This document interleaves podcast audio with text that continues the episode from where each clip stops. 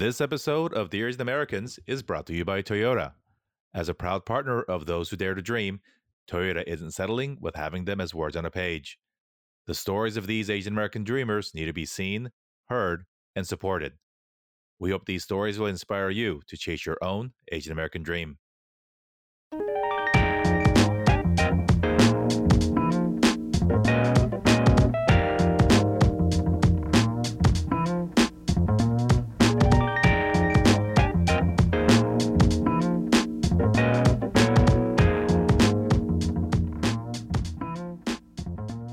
Everybody. Welcome back to Dear Asian Americans. We are continuing our series talking to Asian American dreamers, friends in the community, people that we look up to, people who've really shown us that there are different ways to fulfill our parents' dreams of our own dreams of what it means to make it in America. And we often talk about the American dream, which are stereotypical things white picket fence, two and a half dogs, whatever that means. But for us, it's a little bit different. And so, what is the Asian American dream? We're hosting these conversations with the support of Toyota to help explore and to talk and to learn from people who've done just that. Today, we're in Orange County with who I consider Mr. Orange County himself, who has a hand in just about any and every cool thing that happens in the community. Andy Nguyen, welcome to the show. Hey, thank you for having me. People see you online, they see you in the community. You do a lot of stuff. You are involved with restaurant concepts, you're involved with sports, with apparel. How would you describe what you do? I guess I like to be called uh, because the entrepreneur word always sounds weird to me because it's like people are chasing money, and I, I think for myself, I'm always chasing, pushing the boundaries, and and trying to better myself, continue going forward. So I guess I'm just pushing creative culture forward. That's what I'm trying to do. And, and I think those two words that you just mentioned really epitomize what you do, right? You're creative, you create concepts, you make things better, you get people excited about the things that you do, and you have a pulse on the culture of not just Asian American culture, but culture broadly speaking, to intersect what people want, to tell people what they should want or to anticipate, and then to mix it with commerce and obviously starting businesses, which is really, really hard to do once, but you continue to do it. You're sitting in front of one of your businesses, Dough and Arrow. You're involved with Matt Black Coffee.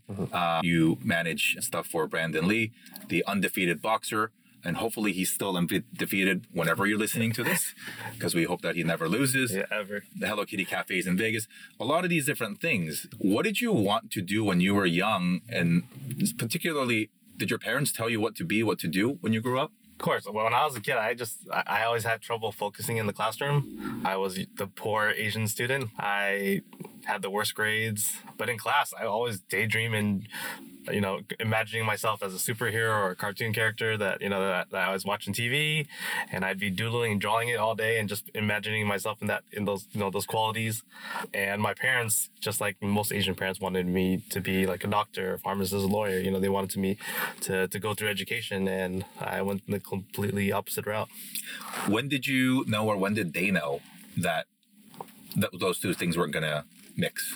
I think they were pushing it for a long time, even after I dropped out of college. You know, I think that when I first entered entrepreneurship back in 2004 or 5, I think they were still worried. And as I started going to starting my own clothing brand after that, they were still worried. I think it was up to maybe eight, nine years ago when they finally you know, the, okay, we get it now. And I think I think them seeing me on the Vietnamese newspapers or on the TV networks, you know, made it a lot easier. And their friends were, you know, congratulating them. So. Isn't that funny that we we we often joke in the Korean community too, right? Like. It doesn't matter if you're on CNN or Wall Street Journal. yeah. You're not anybody with anything unless you're in the Korea Times. Exactly. But I think it's also very poignant, right? Like we need to be relevant in the publications in the world that are relevant to them. Yep and helping them understand in their context. Again, like them having their friends call them out is obviously very important. We talk about this notion of parents defining dreams for us or having desires for us. A lot of our parents not having grown up here, language, culture differences. Mm-hmm. For us, for me and you as dads of little people, little kids right now, we have to deal with that too. Mm-hmm. How when did you know and sort of, you know, there's that conviction I think of you wanting or you knowing that this is what you want to do, mm. and yet I mean even even now like I turned forty this year and and I always think you know that voice in your head like, well what, what's Amma gonna think, right? Or like how do I explain this to them, even though you know we're, we got our own kids to worry about, but you know, you, you said it took your parents many, many years for them to fully accept, like, okay, this is what Andy is good at, and like we don't have to worry about him. When did you know? I think it took me a long time. I think right around the same time when they finally realized it. I think that's when I was, I, you know, I I've been through. I you know everyone gets to see the highlights on social media of everything that I've done, but all the failures in between, you know, it made me worry at times whether I was in real estate or apparel. You know, I thought that was the only thing I was gonna do for the rest of my life. I was like, hey, if I fail at this, I'm done. I'm ruined. And as I had success jumping into my next industry, which was the restaurant industry. Yeah. I think from there, I knew I was like, if I were ever to fail again and I lost everything, I know I'll figure it out. But you haven't had to do a lot of that. A lot of things have worked. And then, you know, one thing that you did on social media maybe a few months ago Hmm. was like, I don't know how long you spent on it because it seemed like it took you the whole day to create a, a series of Instagram stories that basically was a documentary Yeah. of your journey.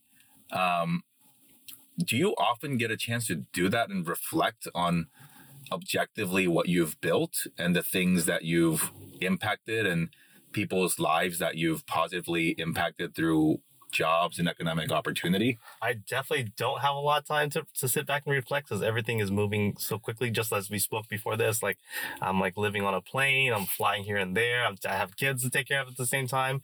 So when I do have a chance to sit down and reflect and focus, I'm like, wow, like look at the things that I've accomplished so far. And to me, I still feel like my best work is still ahead of me. What is ahead of you? What is the next chapter of the dream? I think I, I'm always looking at how can I disrupt a different industry? Do I want to continue doing what I'm, I'm doing now, or what else is out there that I can go and shake things up? You know, keep things fun and exciting because I feel like I, I'm going to continue doing work as long as it's going to be fun and different and, and a new challenge along the way that gives me that spark again. And, and you've taken a lot of risk in particular in the last couple of years as the world of cryptocurrency NFTs have gotten big. Mhm. You took a big risk, I would say, in you know purchasing a digital asset and then building an entire in real life restaurant experience around that. Correct. And and we'll still, you know, we, we will see for a long horizon Mhm. if that was a good bet, smart bet, or if people will point to that and say, hey, that was the first guy that did it this way. Yep. And now that's just the norm, which I personally think is going to be that way. But Mhm. Tell us about risk management in dreams, because I think when we think about, particularly from our parents' perspective, they risk so much to come here. Mhm. And that all they wanted for us was safety Of course. and security. And that's why they tell us to go to med school and law school. Not because they want us to be actual doctors and lawyers, but it's what it symbolizes. Of course. Talk to us about your level and your viewpoint on risk management once you've made it. Because at some point you were comfortable, Yep. but you took a big risk in both putting financial and reputation risk to chase something. Yeah, I think these days, especially after I had kids, you know, my level of risk has changed, right? I, got, I think I got a lot smarter, but a lot of my friends before told me this, like, hey, when you have kids, they go, honestly, you're going to make more money than you've ever had in your entire life. And I'm like, how, how's that possible? I'm going to be doing less work. I'm not being able to focus. But you just naturally start making better decisions, right? Mm. Now you're more mature. You have, you got to make sure your kids survive. You know, you're, you're trying to take care of them for the rest Yeah. of their lives. So I think as I started making more sound decisions, uh, including thinking about them on the back of my mind, I just Yeah. made better decisions going forward. we don't often talk about decision making as a parent, particularly as, as a dad, right? And I think, you know, you and I spend plenty of time, maybe too much time on planes. And we were just talking before we started rolling about we take red eyes because it maximizes our time with our kids. So if we lose a little sleep, so be it. Mhm. As soon as we're done with the work in a different city, we take the next flight home. Yep. We don't have the luxury or, you know, the, the, the privilege of extending a trip or, you know, hanging out by the pool for whatever reason, right? And Right. and, and I think you're right. That is not, we're just talking about time, of course, but it also sort of is a balance of what am I willing to give up? Mhm. Uh, because what people also know about you, for those of us who know you, is you're an extremely present and amazing dad.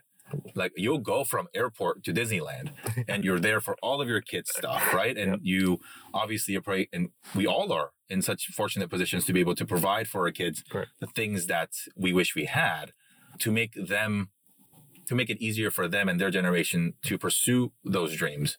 Talk to us about that and sort of what beyond obviously, you know, providing for them in, in tangible ways, right? What are we doing for them collectively as as our generation to make it easier for them to chase their own dreams? I think for myself is I'm, I'm showing them the blueprint of like, hey, what's possible to actually live your dreams and decide what route you want to go. But I'm also providing a lot of access, right? Like now they have access to most doors of places that people wouldn't, wouldn't be able to get into. And these are things that I, I put myself in the position for the past 20 years already. Right now, they can go through these doors, whether it's the contact that they need or a way to get to the higher ups. And that, and that's, that's also, you know, we, me as a parent, I want to build for my child to be able to get at a higher position Yeah. than, than things that we didn't see 10, 15 years ago. I think that's the one thing that we don't often talk about. You know, when we talk about our parents' inability to understand the culture Mhm. of American academics or American corporate life, and they just wanted what's best for us. What we don't talk about is the level of access. Mhm. Oftentimes, when you meet friends who are not Asian and particularly white folks in this country, Mhm. a lot of it is like, oh, that was my friend's dad or my dad's friend. And we didn't have that, right? Because most of our parents were small business owners or not well connected in America. Right.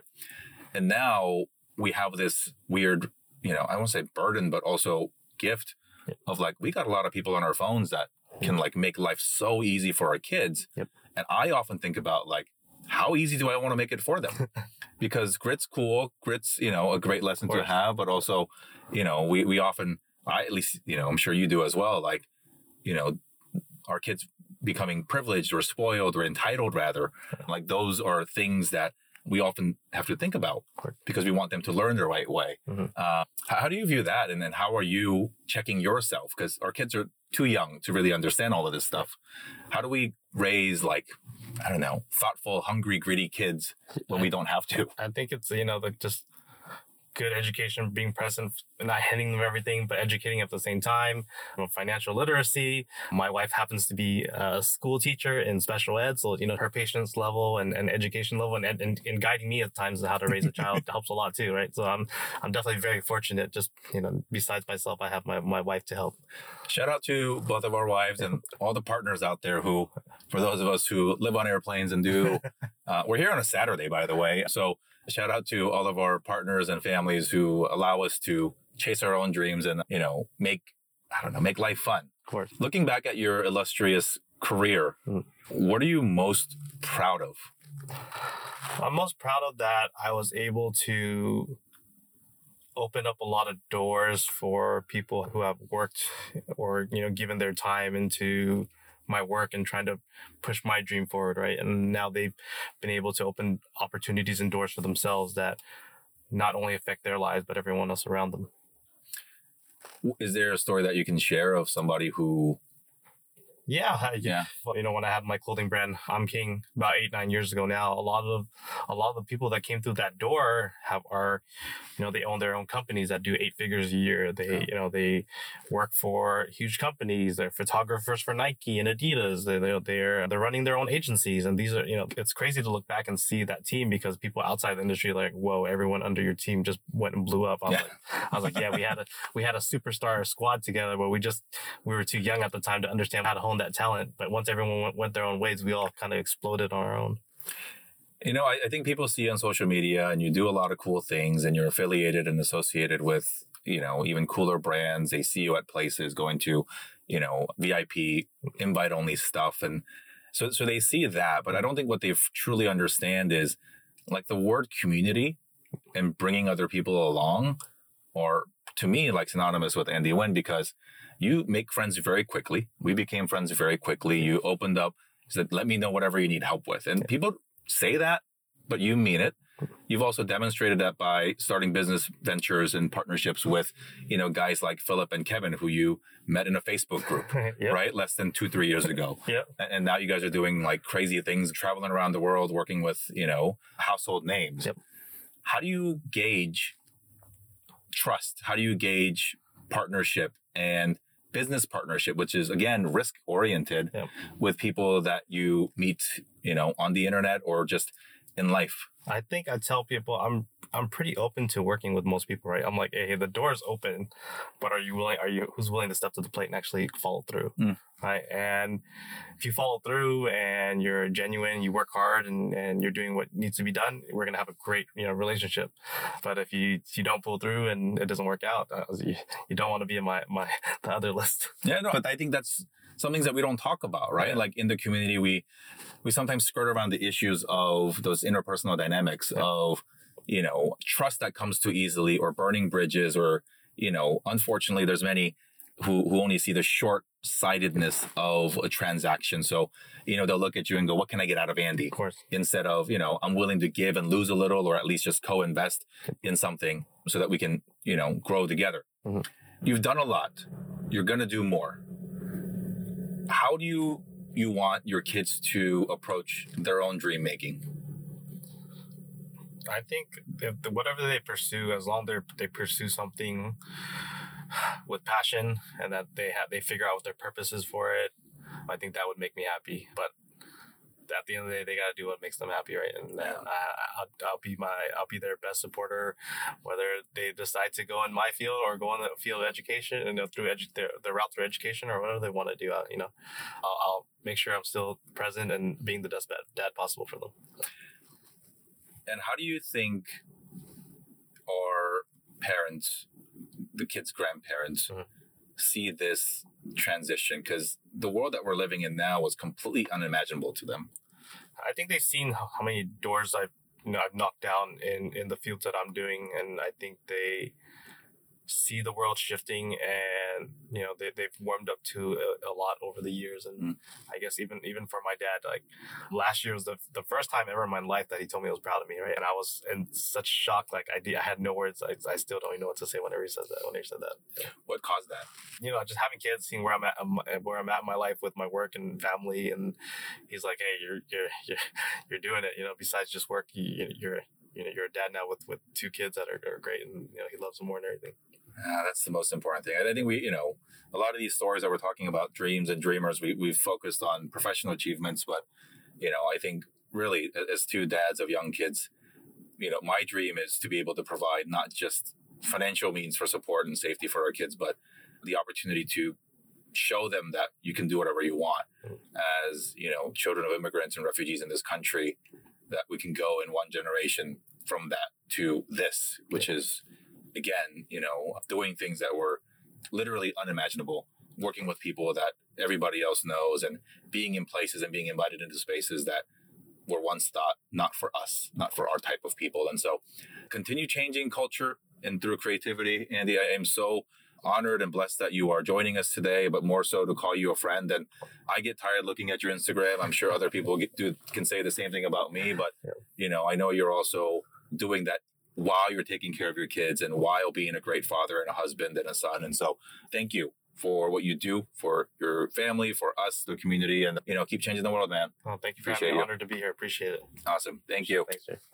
Thank you to Andy Nguyen for sharing his story of his Asian American dream. You can learn more about Andy and all that he is doing on Instagram at Andy the Win. Also, thank you to Toyota for their partnership of the Asian American Dreamer series on this podcast. Head over to YouTube to watch the full video version of this episode and check out at Dear Asian Americans on Instagram to view short form video highlights. This has been your host, Jerry Won, and Dear Asian Americans keep on dreaming.